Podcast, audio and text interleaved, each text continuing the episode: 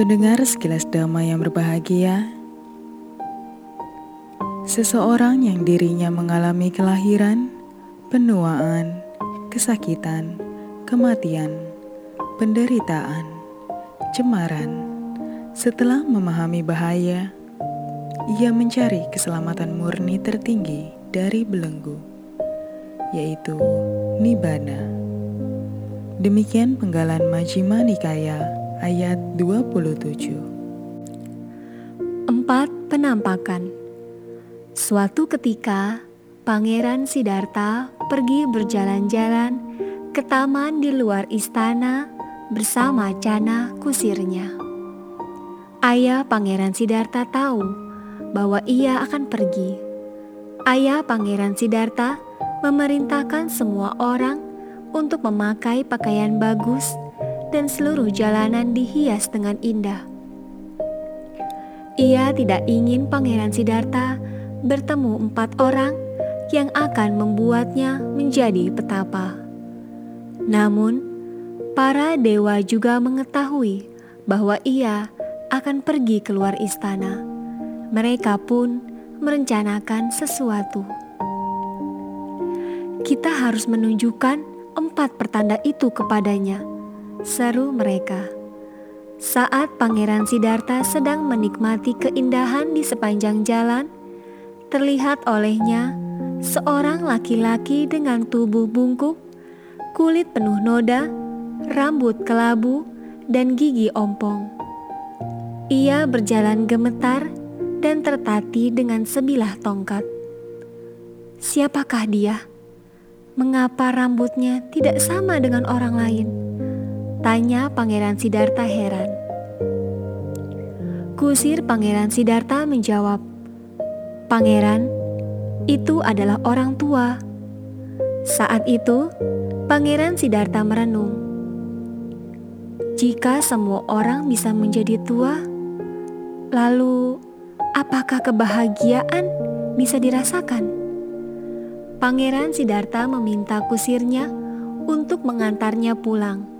Setibanya di istana, ayahnya langsung menyiapkan pertunjukan untuk menghibur kesedihannya akibat melihat orang tua itu. Aku tak akan membiarkan ramalan petapa Asita menjadi kenyataan. Pikir ayah Pangeran Siddhartha. Pada kesempatan lain, Pangeran Siddhartha kembali pergi ke taman. Saat itu, ayah Pangeran Siddhartha kembali menyiapkan segala sesuatu yang indah di sepanjang jalan. Namun, saat Pangeran Siddhartha menikmati segala keindahan itu, tampak olehnya seorang laki-laki dengan kulit pucat kekuningan, kaki, tangan, dan tubuh yang membengkak serta wajah penuh luka. Lalat berterbangan di sekitar tubuhnya. Siapakah dia, Cana? Tanya Pangeran Siddhartha. Pangeran, itu adalah orang sakit. Ayo kita ke taman saja. Di sana, pangeran bisa menikmati keindahan. Ujar Cana.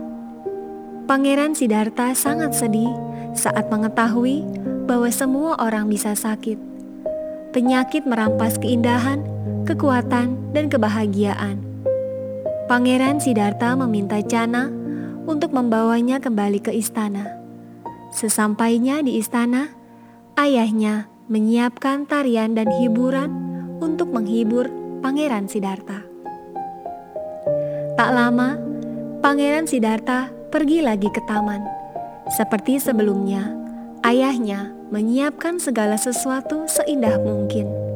Namun, saat Pangeran Siddhartha menikmati perjalanan, tampak olehnya seorang laki-laki yang diletakkan di tempat pembuangan sana keluarga menangisinya. Siapakah dia, Cana? Mengapa orang-orang menangisinya? Tanya pangeran bingung. Pangeran, itu adalah orang mati. Keluarganya menangisi kepergiannya. Jawab Cana. Pangeran Siddhartha bertanya lagi. Cana, orang ini tidak akan dapat bertemu keluarga dan kawannya lagi. Tidak, ia tidak bisa lagi bertemu keluarga, saudara, kawan ataupun jambu dipa? Jawab Cana. Pangeran Siddhartha lalu memerintahkan Cana untuk memutar kereta kembali ke istana. Di istana, ayah Pangeran Siddhartha menyiapkan segala hiburan agar dirinya terlena dan tidak ingin menjadi petapa. Beberapa saat kemudian, Pangeran Siddhartha pergi lagi bersama Cana ke taman. Saat menikmati keindahan yang telah disiapkan ayahnya, di depannya berdiri seorang pertapa berjubah kuning. Tindak tanduknya sangat terkendali. Saat melihatnya, hatinya merasa tenang. Pangeran Siddhartha lalu bertanya, "Siapakah dia?" Cana menjelaskan, "Ia adalah petapa. Ia pergi meninggalkan keduniawian." Menatap petapa itu, Pangeran Siddhartha bertanya, "Petapa, apakah yang Anda cari?" Aku pergi untuk memenangkan pengendalian ketenangan, dan keterbebasan. Saat Pangeran Siddhartha mendengar kata "terbebas", Pangeran Siddhartha merasa sangat tenang. Ia merenungi kebebasan itu dengan mendalam. Saat itu, ia berniat untuk menjadi petapa meninggalkan istana. Utusan ayahnya datang membawa kabar bahwa Bimba Dewi telah melahirkan putra mereka.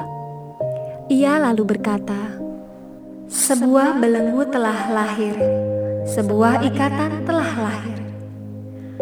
Putranya ini akan menjadi belenggu baginya untuk meninggalkan istana. Nantikan sekilas dama episode berikutnya yang berjudul Meninggalkan Istana. Sekilas dama spesial kisah hidup Sang Tata Gata akan hadir selama 100 hari menyambut Hari Waisak 2562 tahun 2021. Sekilas Dhamma dapat didengarkan melalui Spotify dan channel YouTube Cetia Dhamma Dayada dengan kata kunci Sekilas Dhamma.